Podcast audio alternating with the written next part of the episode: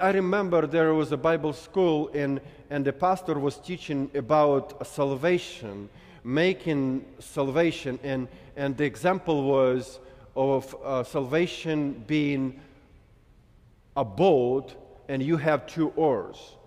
You have to use efforts and you have to use faith. You have to use efforts and you have to use faith. And that was the picture.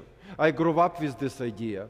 Now, nothing against efforts, but that was a wrong interpretation of the way how God works. But I also, I also noticed that each time when I preach about grace, I, I have objections from people of different walks of lives and different school of ministries and denominational aspects. They would come to me and ask questions and challenge my position by saying, well, yes, but still, too much grace is not really a good idea. You kind of have to also concentrate on the law, law a little bit. And let me just tell you right now, before I even go into anything, because today I'm wrapping up. Unfortunately, I have to move on to another topic next, next Sunday. But um, if I can just say this and, and you, you, you get it, that would be accomplished something uh, anyway. So uh, if a person comes to me and says that too much grace might be a danger, I immediately know that this person, no matter who this person is, a pastor, a bishop, an apostle, he clearly does not understand the concept of grace. Because there is absolutely impossible to have too much grace.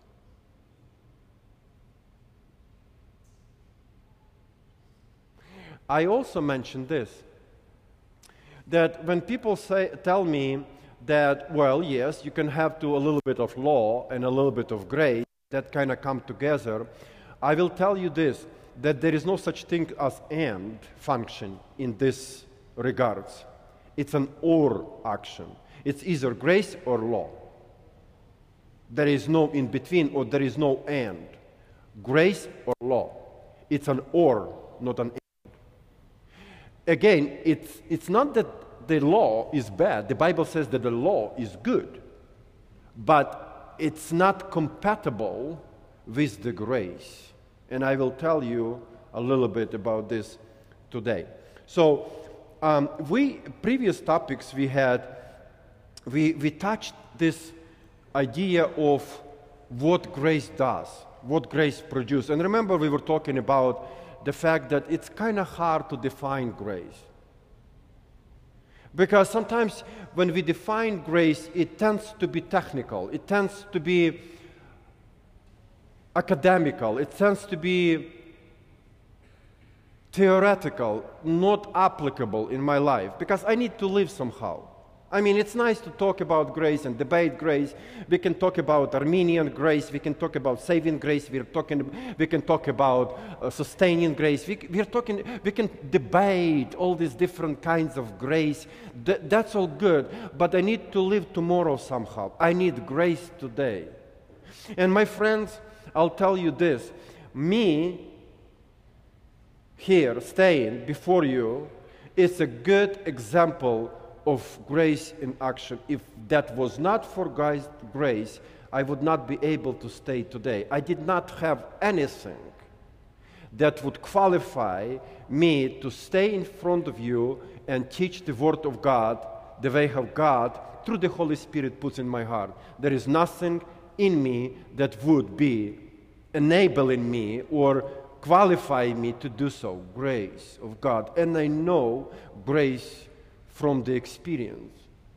And my point is not to give you some theoretical uh, uh, points about grace to discuss, to debate, to consider, to contemplate on, but to give you a picture, like we talked about before, that you could absorb it and apply it today. Because grace is like a lifeline. Grace is something that, that, that produces something in you. And it's not a subject just of discussion, it's a matter of life and death, if you want. And, and that's why we were talking about what grace does first. And, and we discussed this from the perspective how Jesus did it. We, we were uh, talking about just two different scenarios. Remember, we were talking about the woman who was taken in adultery. And there was something scandalous about this situation because the woman didn't even beg Jesus for forgiveness. And yet Jesus says, I don't condemn you. That's grace.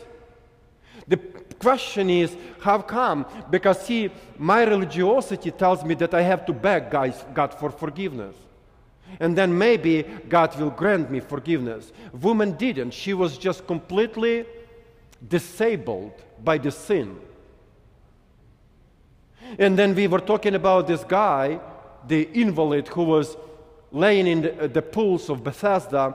And again, the initiative came from Jesus. Remember?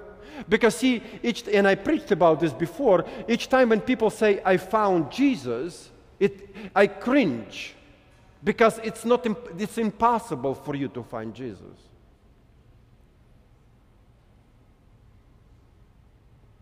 Jesus finds you.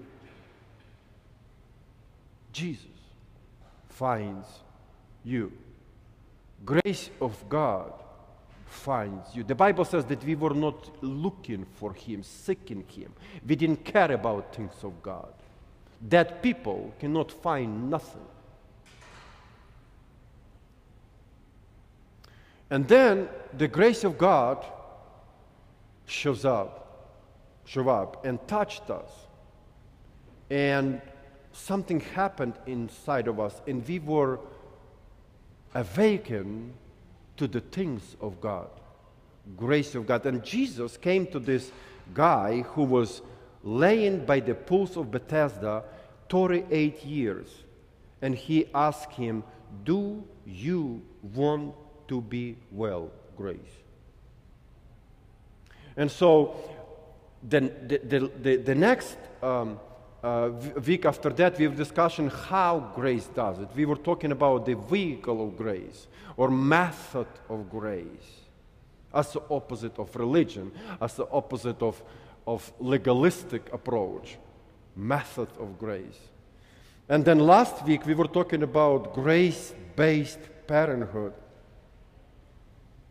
How do we parent our kids how can we create a household that is dripping by, by grace? And I mentioned some very important phrase that Jesus is an excellent example of relationship between father and the son when the grace from the father is being transferred to the son. How can I transfer or convey grace to my children? One of the most important things that I would like to teach my children is grace. You can teach them how to mow the grass. You can teach them how to drive the car. You can teach them how to be a man or a woman. You can teach them how to be upstand citizens. How can I teach them the grace of God? And that's, I consider, the most important task of a grace based parenthood. And today I am wrapping up all these different pieces and I'm summarizing everything in the same time by defining the grace. we are talking about what grace does, how, does, uh, how grace does it, and finally we are defining the grace. And again, I'm going to refer to the picture, analyzing the pictures or the videos or the images that Jesus portrayed because, as we already discovered, Jesus was a person who was filled with grace and truth. And accidentally, Jesus never taught about grace, which is kind of interesting. He showed grace, demonstrated grace. He was leading by grace. He was teaching grace by demonstrating, showing an example, an awesomest thing.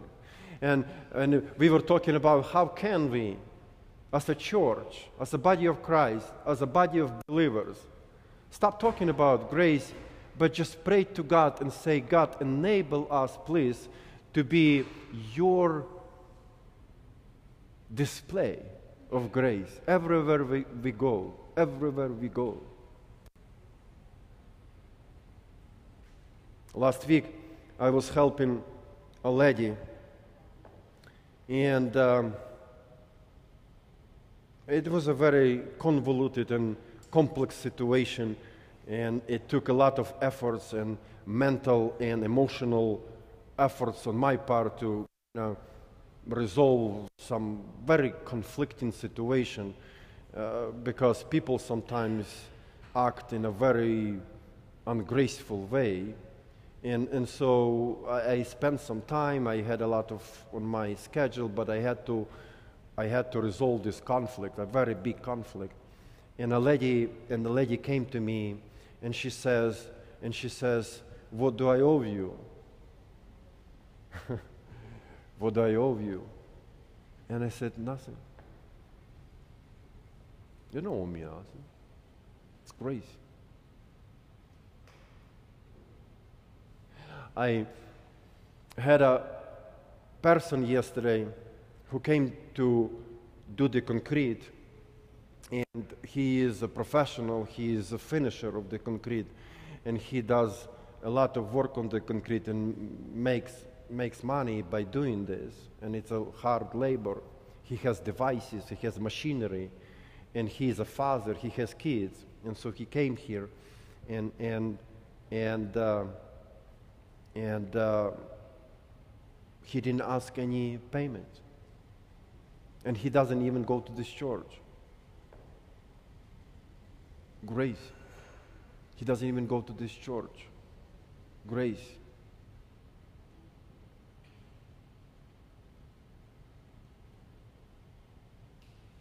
How can I be a person of grace or a church of grace?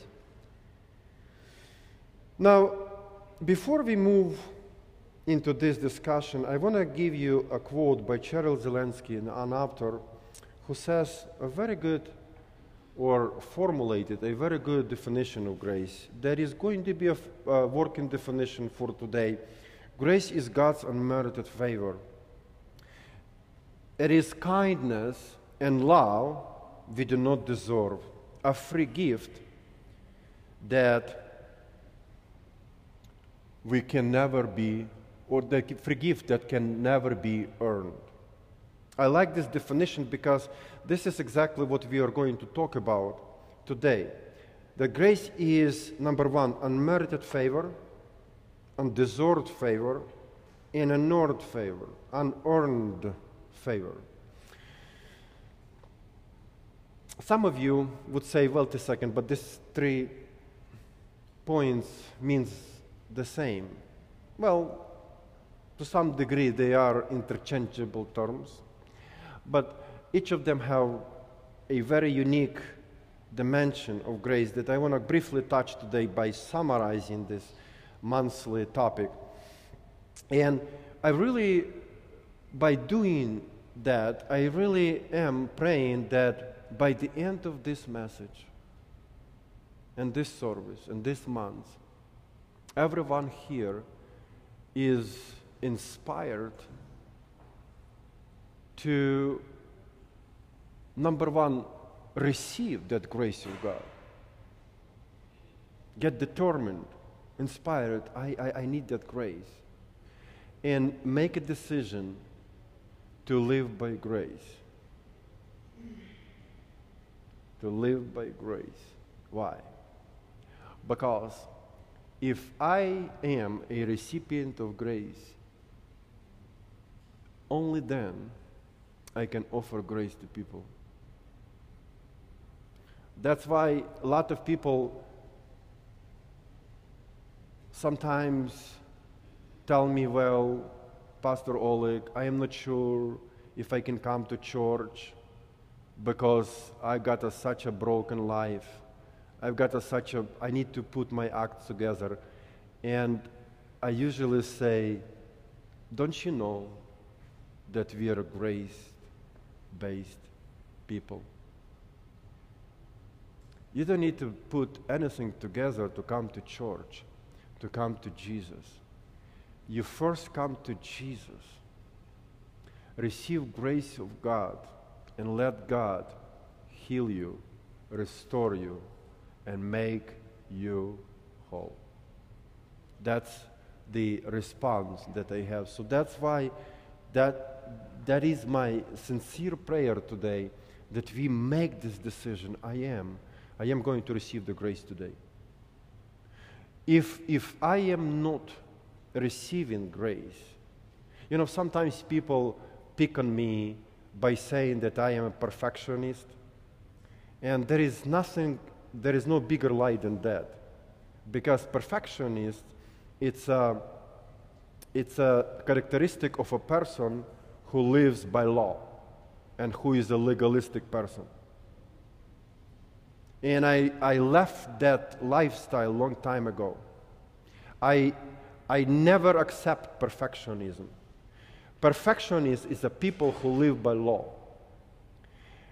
But there is another flip side of perfectionism. It's called excellence. Excellence is, by, is, is, uh, is, is something or a characteristic of people who live by grace. I am I am striving for excellence in whatever I do. That's true. I, I, don't, I don't want to do things poorly. Not because I am suffering from perfectionism, but because I was touched by grace and I cannot afford doing poor things, especially when it comes to things of God and to people around me. People who are touched by grace, they have excellent spirits. And the more you're touched by grace, the more you strive to excellence. With no condemnation, just on your own volition. You have a desire to be excellent. But I don't want to go this direction. This is different stuff. So, the base scripture that I want to propose to you is again John 1:14, the way how we used this before. And the scripture says, The Word became flesh and made his dwelling among us. We have seen his glory, the glory of the one and only Son, who came from the Father, full of grace and truth. Now, before I move on, uh, uh, uh full of grace and, and truth, have you ever thought about how in what proportions or what ratio it was? Was it 50 50? 50 grace, 50 truths.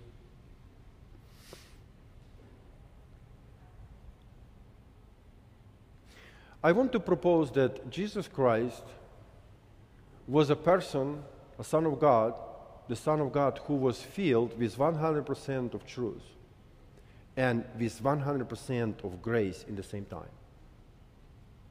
There was no 70 30, 50 50, 100% of truth and 100% of grace. But here is the thing when you put grace and truth together, that's when you come up with Jesus Christ. It's not just grace and it's not just truth. It's a completely, it's like an alloy when you put zinc and uh, what? People who are good in copper. You got what? bronze, right? If I'm not mistaken. And you, that's, you, you got completely new alloy. The same thing with Jesus. You had grace and truth together that produced that Son of God dripping and manifesting and showing the grace of God in the boundaries of the truth of God. Now, this is the quote that I wanted to use moving forward because it demonstrates a very profound truth right now by Jerry Bridges. If you ever read his books, he says the grace of God is one of the most important subjects in all Scripture, and I agree with this. That's why I feel kind of sad that we need to wrap it up with grace and move somewhere else. Because honestly, if that was up to me, I would just preach about grace all year round. And I would still not be able to cover all there is to say about grace. At the same time, it is probably one of the least understood topic. And again, I, I agree. Let me read this quote for you from David Seamands, Dr. David Seamands, and, and, and then it will put this in the right perspective. Listen, he says, I am convinced that the basic cause of some of the most disturbing emotional and spiritual problems which trouble evangelical Christians is the failure to receive and live out God's unconditional grace and the corresponding failure to offer that grace to others. I encounter this problem in the counseling room more than any other hang-ups. But notice that he's talking about not people in general, he's talking about evangelicals, which is believers. He's referring to believers. Believers who fail to receive grace of God and as a result to give grace of God to people. How many times I look at the church and I see problems in the church. I see unforgiveness, I see depression, I see anxiety, I see dissolution of marriages, I see broken relationships, and it, the list goes on and on and on. And the question always is how is it possible in the church, in the body of Christ, we have so many conflicts and issues and problems? And the answer is this grace. We learn so much about different topics, the, the gifts of the Holy Spirit, and, and the, the, the fruits of the Holy Spirit, and different theology, and the history of church, and stuff like grace. Something that makes us whole. Like Jesus says to this paralytic, okay? With that being said, I am jumping into this first point, which is unmerited grace. Now, in Ephesians 2 8 and 9, Apostle Paul says, For it is by grace you have been saved through faith. And this is not from yourself. No, no, no, no, no. It is the gift of God, not by works or efforts, so that no one can boast. Now, when I'm talking about these two people that we took as illustrations for God's grace as expressed through Jesus Christ, a woman who was taken in adultery, and this paralytic guy who was spending 37 years at the pools of Bethesda, they demonstrate this point really clearly. See, unmerited, I'm not sure what comes to your mind when you think about merit. In my mind, when I'm talking about merit, I always remember this title, Professor Emeritus. Do you know what Professor Emeritus is? Professor Emeritus is a guy who was a professor his entire life went or retired from his position, but he retained the title of an honorable professor or a president or a pastor. There is a pastor emeritus. He's, not he's no longer a pastor, but he is maintaining honorable title because of his life being a pastor or a professor or a president. And that speaks to honor and worth. You led an honorable life and you're entitled to a title or a position, honorable title. Now, in these cases, this woman and with this man, they didn't have any merits. Uh, in simple terms, we call them low lives, uh, street language. Nobodies. Unmerited favor speaks to people who don't really have anything to show. Because let's just, before I move on, let's just think for, uh, uh, like this for a second. What do you, what do you tell a person who spends 38 years disabled without doing anything? Imagine the most productive years laying by the pools of Bethesda. The question is this if I look at some people, I can tell them, I don't know, 30 years, 38 years, 15 years, 10 years, but people can say, Pastor Oleg, I feel like I wasted my life. I hear it from people. I feel like my life was such a waste. Years just went by. I did not accomplish anything. I'm not an accomplished person. I don't really have anything to show. I don't really have anything to be proud of. I don't have anything to boast. See, boast right there? I don't have anything to boast about. That speaks to merit. Now, when we are talking about grace, grace is designed specifically for people like this people who don't have anything to show. People who feel like they wasted 38 years in their lives. And let me tell you why. See, when we first came to Jesus and we gave our lives to Jesus, we received something that we called saving grace. And at that point, we, we were very grateful to God. We were very happy that God saved us, right? And then we become churchgoers, or we became religious people. So we started to read the Bible, we started to go to church on Sundays, and then we somehow figured in our mind, subconsciously, you might not even define it, that wait a second, I am better than this person on the street who doesn't even go to church. Why? Because I go to church. I married something. But here is the problem. When I married God's favor, then I married by the law.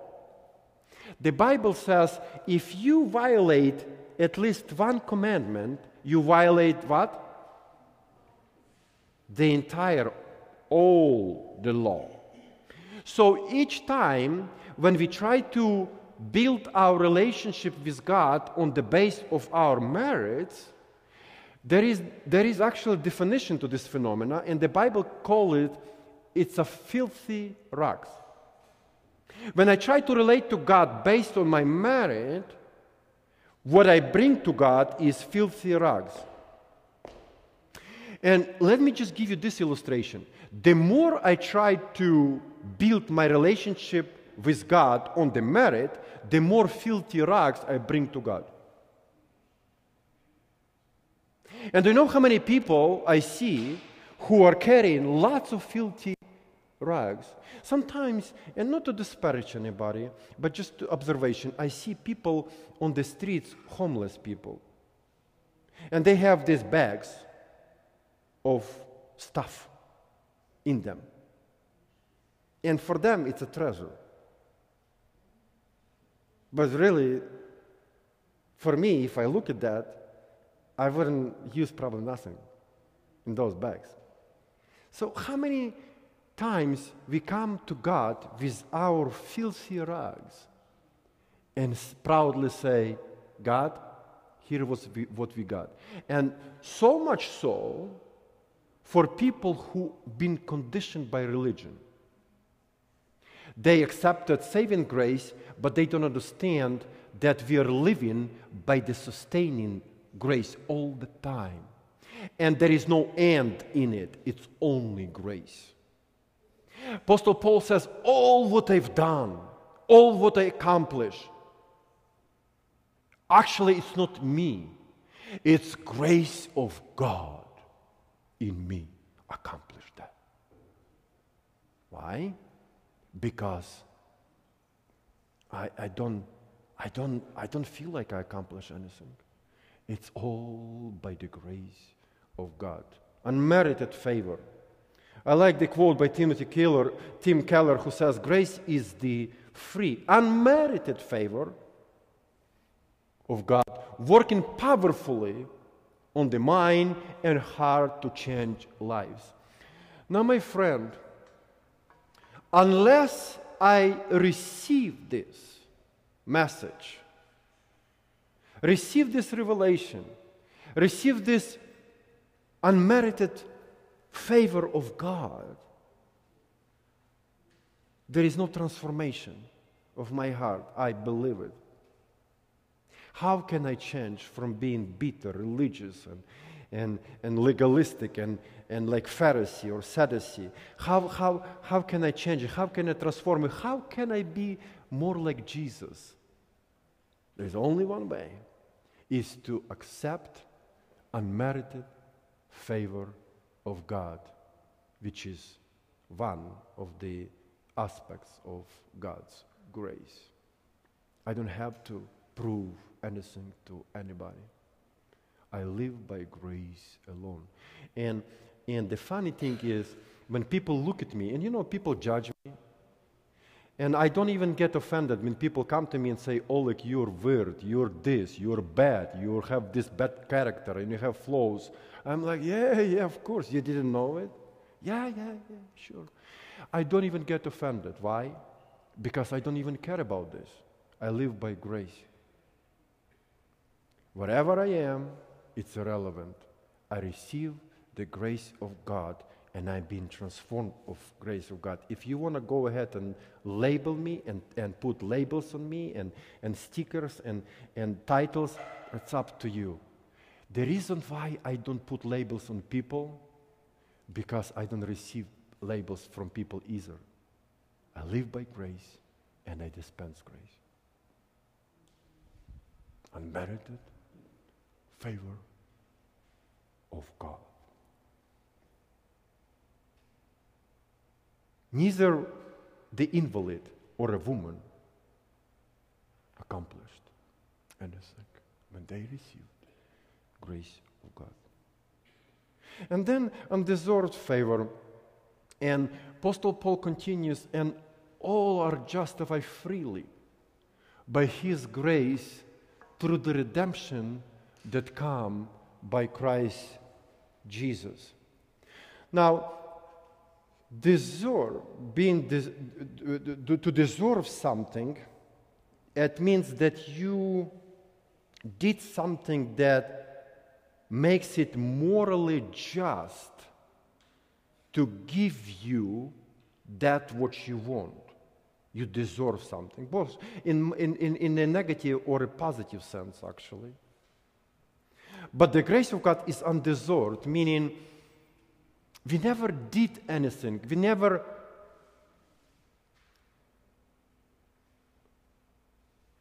work or make something that would trigger God's favor. Like I mentioned, this filthy rags, undeserved. That's why the famous commentator of the Bible, Matthew Henry, if you know, if you have his commenta- com- com- commentary, he says, Grace is the free, undeserved goodness and favor of God to mankind.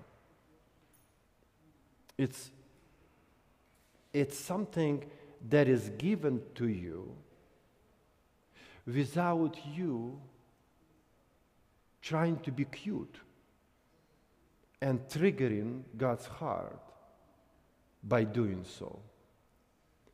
You are receiving goodness of God regardless of you being in a position or deserving this or not. It doesn't matter what you've done. It doesn't matter what you didn't do. It doesn't matter what your Eh, eh, race is, it doesn't matter what your education is, it doesn't matter what your character is. It doesn't matter how mean you are or how good you are, it doesn't matter. You are receiving God's grace freely. No string attached. There is no this deserve factor in it. And then we are jumping into this unearned favor. That's another dimension, as you can see. Each of them, these terms, can be used interchangeably, but they mean slightly different things. In, in Romans 11 6, Apostle Paul says, in, And if by grace we receive this redemption and salvation, then it cannot be based on works. See? You can either have works or grace. There is no and, it's or. If it were, grace would no longer be grace, it would be something else. If you mix work into this equation, it stops being grace anymore. I like Francis Chan, who says salvation is all about the grace of God. It's all what it is. There is no two ors. Like this one pastor says, well, grace, it's when you're sitting in the boat and God gives you oars to perfect your salvation. And those oars that God gives you call grace. I'm sorry, my friend. No. No. That's not grace. we are talking about divine enablement that is being produced by grace. As a result of receiving grace, you are being ena- enabled to accomplish certain things by grace. You can call those ors, but not grace. Byproduct of grace, yes, but not grace itself. Do you, do you hear what I'm saying right now? No, yeah. See, it's a little bit theological. I, I knew it. So let me just shift the gears a little bit. So listen. He says there is absolutely nothing that you can do to save yourself or earn God's favor. You cannot do it. Um, the idea here is that I did not do anything in my life to receive God's grace or earn God's grace by my religiosity, by my living righteously, because we established already that this is filthy rags, by doing anything else. It's unearned. You cannot buy something that is free.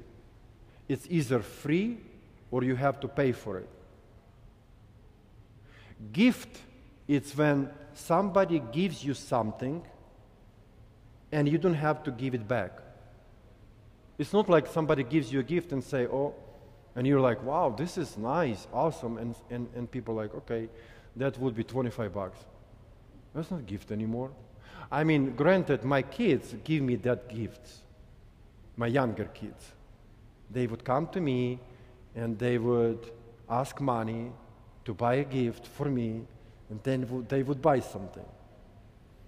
But that's not how God works. There is no, it's completely free.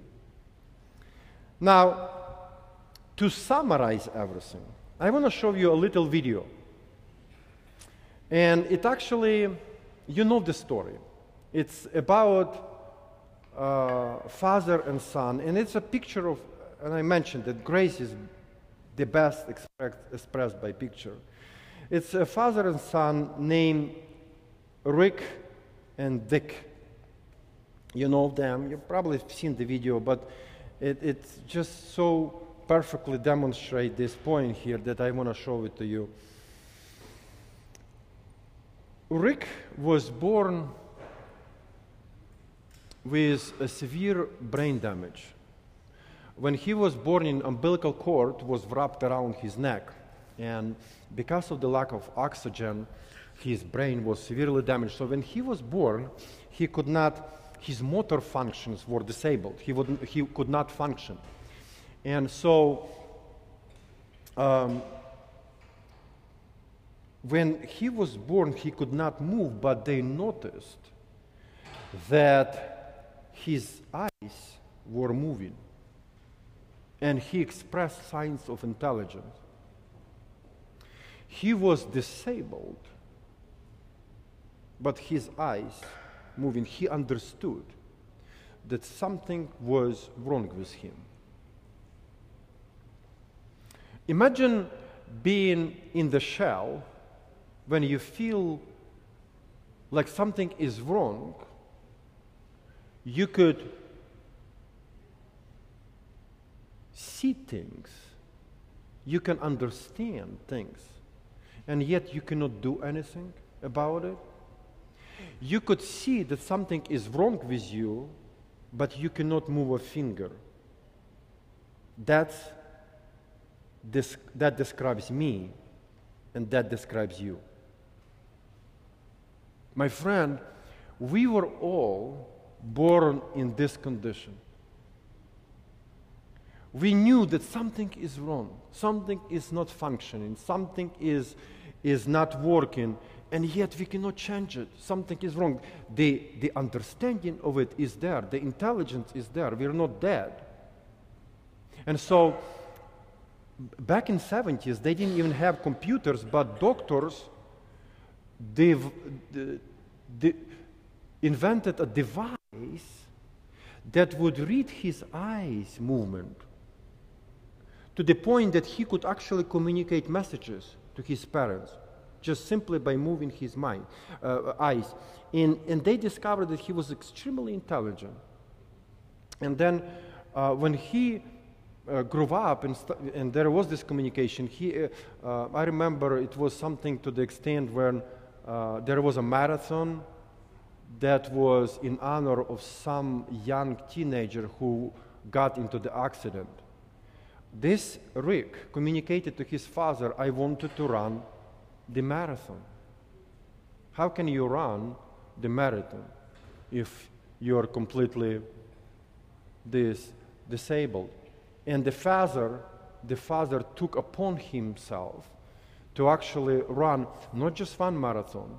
He ran a lot of marathon. One marathon was like, I believe, hundreds of miles they had to run on the bicycle, and then they have to swim, and then they have to do some, some very challenging running and, and, and, and uh, uh, swimming and, and other obstacles. And uh, that's basically a picture of grace. Take a listen. Now, that person in the wheelchair is me. I know that I cannot move my finger. I realize that.